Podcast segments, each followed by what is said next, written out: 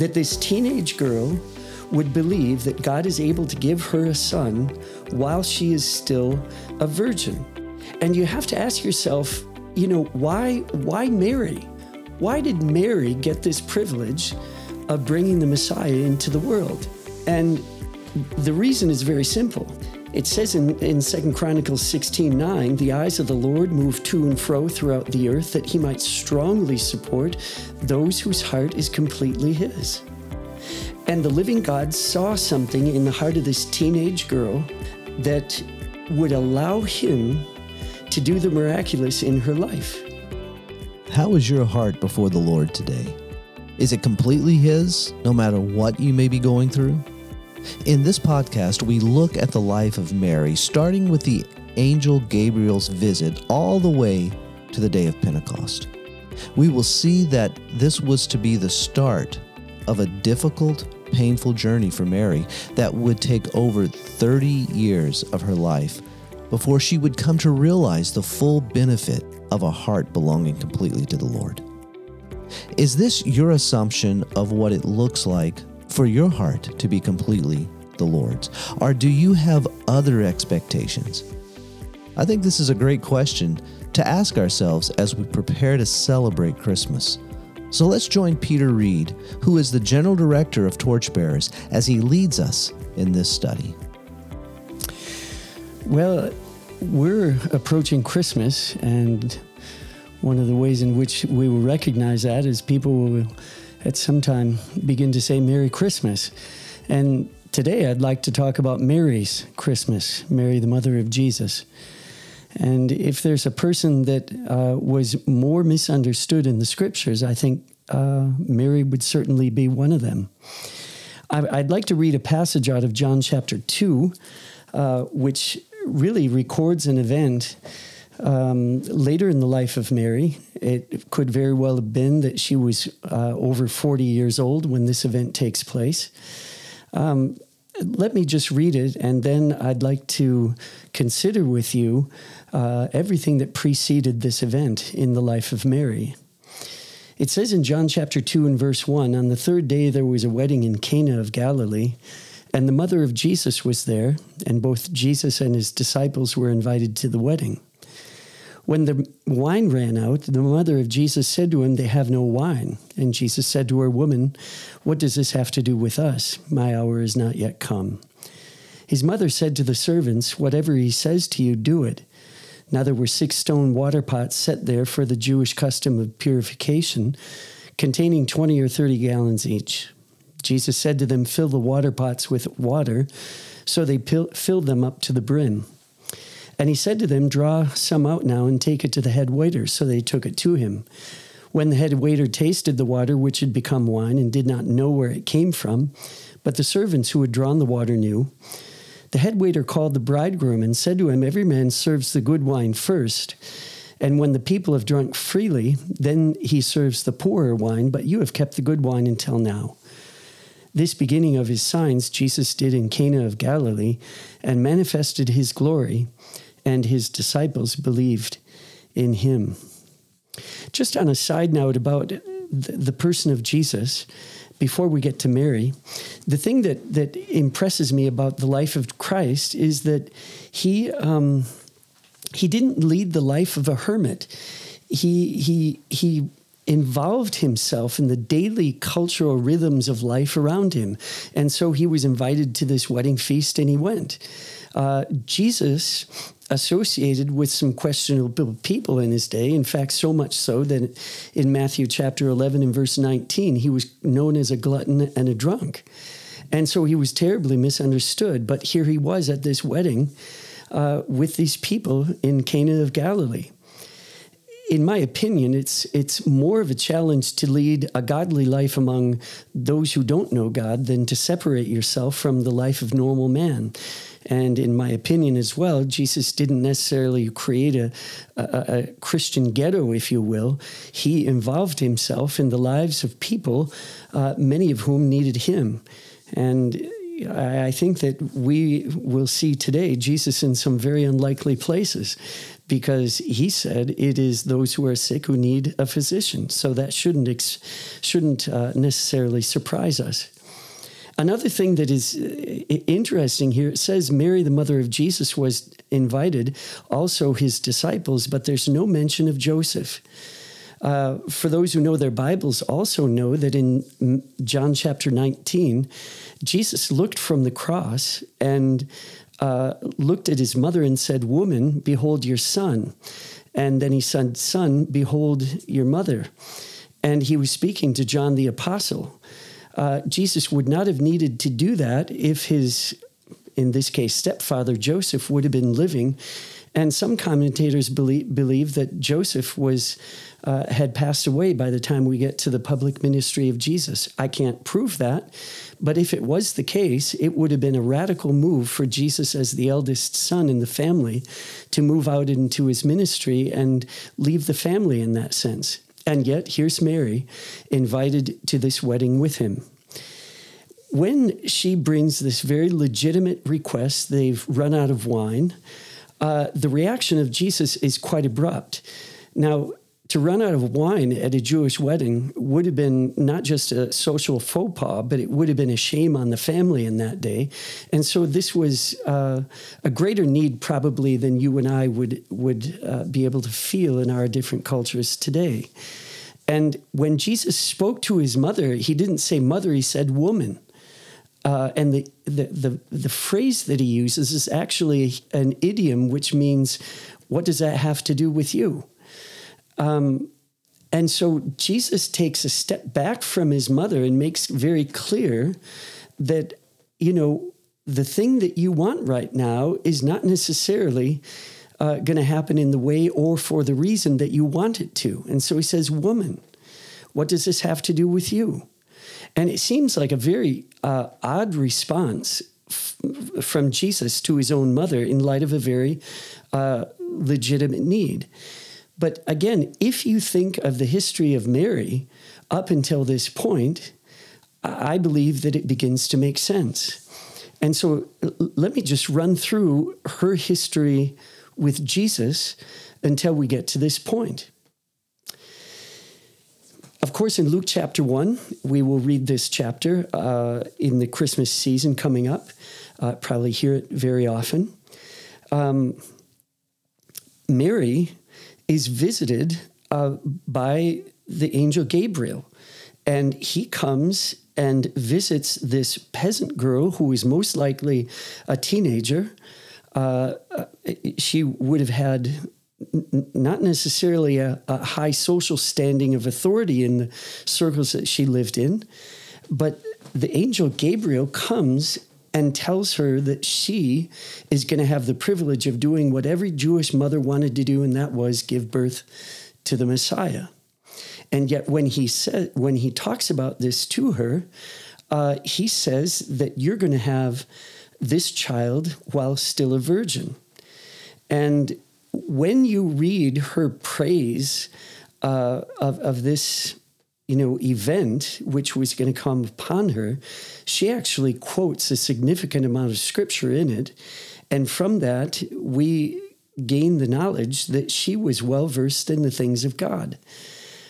But we also know from Luke 1 and verse 45 that she believed the word that the Lord spoke to her. And that actually is quite awesome. That this teenage girl would believe that God is able to give her a son while she is still a virgin. And you have to ask yourself, you know, why why Mary? Why did Mary get this privilege of bringing the Messiah into the world? And the reason is very simple. It says in, in 2 Chronicles 16 9, the eyes of the Lord move to and fro throughout the earth that he might strongly support those whose heart is completely his. And the living God saw something in the heart of this teenage girl that would allow him to do the miraculous in her life. To the guests this week, I spoke about the fact that I've I've run in two marathons. That doesn't make me a marathon runner. It just means I was stupid enough to try it a second time. And the first time I ran a marathon, uh, I was lined up way at the back of the line, and there were about twenty five thousand people in front of me, and I didn't reach the starting line until about three minutes later. And um, I never saw the winner of the race uh, for obvious reasons. I was n- nowhere close to the pack that he was running with. And uh, I, I, think that I read his name in the newspaper the next day. But one thing I know for sure, and that is that, that the guy who ran the winning time in that race and who won the race that day did not win by accident. Uh, for months preceding that race, he had put mile after mile after mile in the bank. And what had been happening privately for months beforehand became public during the race. In fact, I think that there could be an argument made that the, the race was won uh, largely at the starting line, not just the finish line, because of the preparation that had gone into the race. Nobody else had seen that, but it became public during the race. And we just need to know that when God chooses to use a person, it's not just his random sovereign choice. He sees uh, a heart condition that will allow him to do the impossible. And when they allow them to do that, something which is unseen becomes seen, and the invisible God becomes visible. And that's what happened in the life of Mary. That's why I believe this woman was chosen to uh, bring the Messiah into the world as still a virgin because God knew that her heart would allow him to do that. That tells me that God uses us not just because of our ability, but because of our availability. And if there's one thing that we learn from, from Mary, we need to make ourselves utterly available to the Lord for Him to work in ways that would otherwise be impossible. It also makes me know that, that we can't underestimate the value of our youth. And again, Mary was certainly uh, younger than 20 years old when this took place and yet there were things sown in her hearts, in her heart, uh, in in her family relationships of the Lord that stood her in good stead, as we're going to see in a minute in adulthood. Uh, my wife and I work with former alcoholics or recovering alcoholics, and some of them say to me, you know, Peter, I was w- born in a Christian home and I was brought up in the church and then I turned my back on the Lord. And then, with 50, 60, 70 years old, they're returning to the seeds that were sown in their youth. And I'm a strong advocate of children's ministry and youth ministry because of that. Well, Mary, after she has this private meeting with Gabriel, goes to visit her relative Elizabeth. And um, when, when she walks into the room, into her house, Elizabeth uh, she just says, Who am I to see the mother of my Lord? And she makes the proclamation that she is standing in front of the mother of the Messiah. Now, what encourages me about that is that the, the meeting between Mary and Gabriel, that was a private meeting. And what an encouragement it must have been to Mary that somebody else recognized this and encouraged uh, her in it. And sometimes, uh, honestly, the voice of God into our lives needs to be clothed with a human voice, and and that's what um, that's what Elizabeth gave her at that time. Now she stays there for a certain number of months, and then goes back home as she enters into her uh, the, the the last part of her pregnancy. And this, friends, is when her problems began. How on earth was she supposed to explain to the family, to the relatives, to the close friends her pregnancy? Again, God had told Mary, but not necessarily the relatives or the neighbors. God protected Mary and he told Joseph what was going on. And Joseph, uh, longing to do the right thing, uh, did not touch her and, and made sure that he didn't violate her in any way because of what God was doing in her life. So God will always protect what he's doing in our lives, but I have to believe that Mary lived with a certain amount of misunderstanding for the very thing that God had done in her life. I'll tell you what, if, if a female student went home from his hill uh, over Christmas break and then revealed to her parents that she was pregnant, and then explained that it was a very spiritual experience that caused the pregnancy, uh, that would not bode well in the ears of the parents and the family. They would not have laughed her. They would they would have scorned her. Friends, that's that's the kind of predicament that Mary was in. It was not easy at all to to uh, bring this child to term uh, in her home setting. Well, the story goes on, of course, in Luke chapter 2, and Mary and Joseph go to Bethlehem because of a national cent, uh, census that was taking place. And, you know, humanly speaking, people would have reason to say, well, isn't that convenient? Leave town uh, so that the unwed mother can have the child somewhere else. Uh, uh again, friends, uh, this, this poor woman did not have an easy go of it and she goes to Bethlehem and uh, has Jesus there. I have read historical accounts that say that the death rate among infants in the day of Mary was upwards of 50%. And under the conditions that the, she had uh, the birth, would not necessarily have been the most favorable.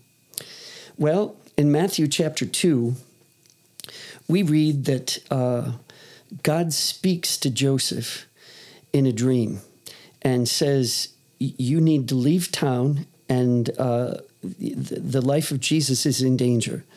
And so they go to Egypt uh, for about three years, and God was still God on the throne in all of that turbulence. And friends, we need to know in the times that we live in, a lot of turbulence going on.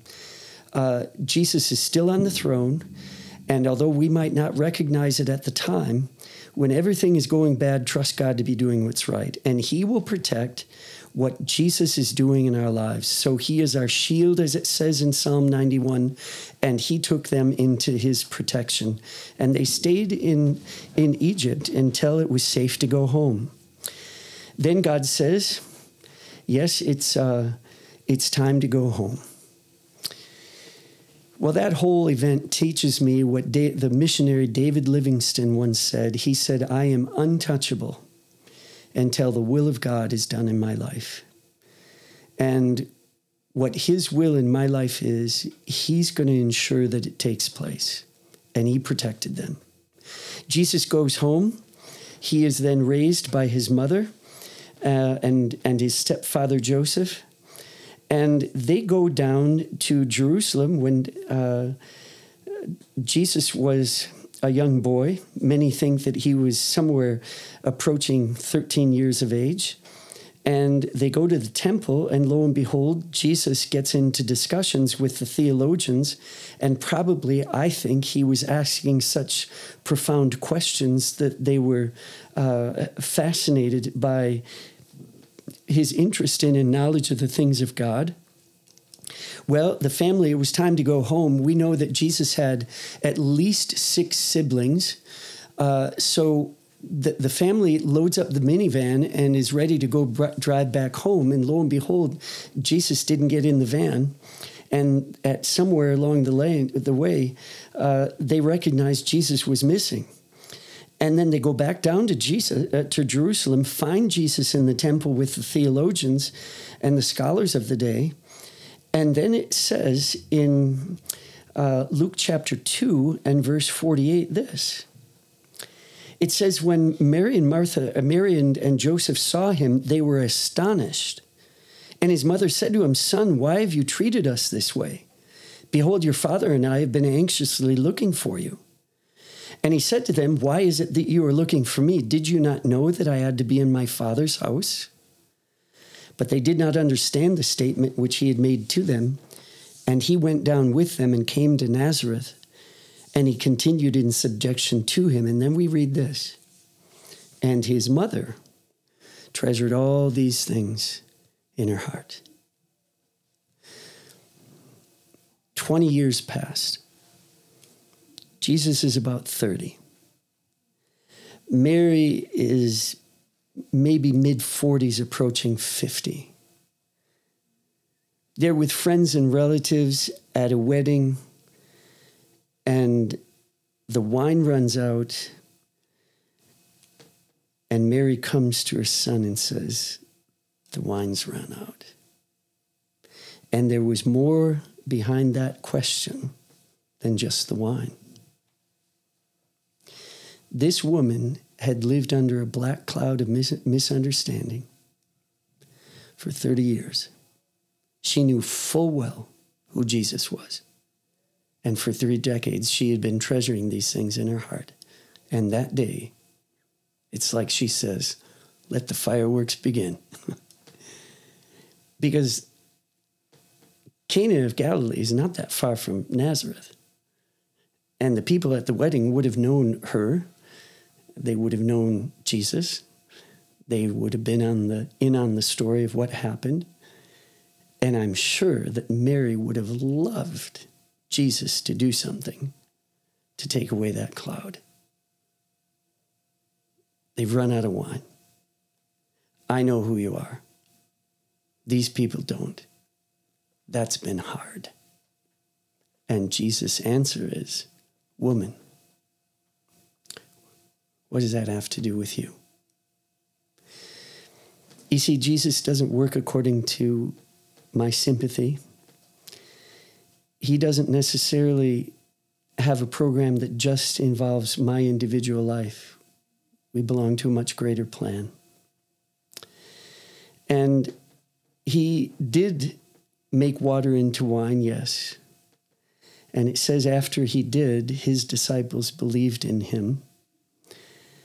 But the vindication that Mary oh so longed for didn't yet take place. His hour had not yet come. And friends, I want to encourage you with something. If God doesn't answer our prayer right now, it very well could be that He's got something better in mind. And He's not going to bend His good and perfect and acceptable will to my small requests. And at this point in my life with the Lord, honestly looking over my shoulder, I praise God that He did not answer some of my prayers. It wasn't easy at the time, but He had something better in mind, and He had something better in mind for Mary. And the program of Jesus is much bigger than my individual life and my individual requests. And so, Mary, interestingly enough, says, whatever he says, do it. If you remember back in Genesis chapter 3, Eve did the thing that God said she, did, she couldn't and shouldn't. Mary comes and reverses that and says, whatever he says, do it. And that made all the difference in their lives. And Mary learned that lesson back when she was a teenager, and now she has to come back to it as an adult. Never, ever underestimate what God does in her life in her youth. It might not seem so significant at that time, but we may just need it decades later. He makes the water into wine, and we know that Mary traveled with a group of people and ministered to the needs of the disciples. She was there when she watched her beloved firstborn son die on a cross. And if you don't know this, the word Mary, the name Mary, means bitter. And there was a certain amount of bitterness that she had to carry in her life for the very thing that God did. And sometimes God is going to call his people to carry that burden for a certain season. But rest assured, he'll have his day and he will vindicate us for the very thing that he has done in our lives. So if you have family and friends, who misunderstand you. There is a cloud of suspicion over your life for the very way that you're living in Christ and what He's doing. Just remember Mary this Christmas. Well, what happened to Mary? So glad that God hadn't written the last chapter in her life. And, you know, we read something very interesting in Acts chapter 1 and verses 13 and 14. Jesus had just ascended to his Father, and he told the disciples, Go back to Jerusalem and wait for the Holy Spirit to come. And it says in Acts 1 and verse 13, and when they had entered the city, they went up to the upper room where they were staying, that is, Peter and John and James and Andrew and Philip and Thomas and Bartholomew and Matthew, James the son of Alphaeus, and Simon the Zealot, and James the, uh, Judas the son of James. These all, with one mind, were continually devoting themselves to prayer, along with the women and Mary, the mother of Jesus, with his brothers. You know what happened? Mary was there at Pentecost when the Holy Spirit descended upon those 120 people, let alone the 3,000 others that were born again that day. And it was at, happened at a national feast when all Jewish families were supposed to appear in Jerusalem. So it would have been a much bigger group than was gathered at the, the, the wedding feast in Cana. And the Holy Spirit came, and the one who gave birth to Jesus was born again. And the hour came for her vindication. And I don't know what happened, but it could very well have been that some who were there that day, who received Christ and experienced the, the events of Pentecost, may have come up to Mary and said, We're so sorry. We're so sorry. We didn't believe you. We didn't believe that, that you were the one who gave birth to the Messiah, who we've now received. And so she had back her son eternally. And she was vindicated at that moment. Again, God has not written the last chapter yet. And Mary was a good disciple of Jesus she chose to be rightly related to him no matter what happened, even if it called for a, a season of bitterness. And let me leave us with one verse, and it's found in Psalm 145 and verse 19. The desire of the godly will be fulfilled. So have hope. And Merry Christmas. I want to thank Peter for taking the time to share this devotion. We recorded it on Thanksgiving Day, which was the same day he sat down to talk with me about his walk with the Lord. And if you haven't listened to that interview yet, you can find it on episode 21. Now, I want to thank you for the words of encouragement that I personally have received regarding this new ministry at His Hill. And I ask that you be praying for us as we look to Jesus in moving forward with the ministry. While I'm thinking of the correspondence that I get to have with you, I, I, need to point out that if you're trying to DM me through the His Hill Instagram account, I may or may not get the message. It all depends on whether or not the person managing that account remembers to get it to me. So, with that in mind, I want to encourage you that if you're not already doing so, to please follow us on the His Hill Podcast Instagram. And you have to look it up that way with the in there, or you won't find it. The His Hill Podcast. And you can DM me there where I'm sure to see it. And another benefit of following us on the His Hill Podcast account is that you will be kept up to date on the specific ministry of the podcast. Please keep praying for our students while they're on their Christmas break and for their safe arrival when they come back in January. Remember to pray for the new students as well, that they would be able to fit in and, and benefit from the time here. If you're interested in volunteering for a staff position uh, with our summer camp, you can apply by going to our website and filling out the form there. It's hard to believe, but we have to start planning this far in advance for that and ask that you would be praying for us as we do so. My name is Kelly Darty, and I'm your host, reminding you to keep your eyes fixed on Jesus. Merry Christmas, and thanks for listening.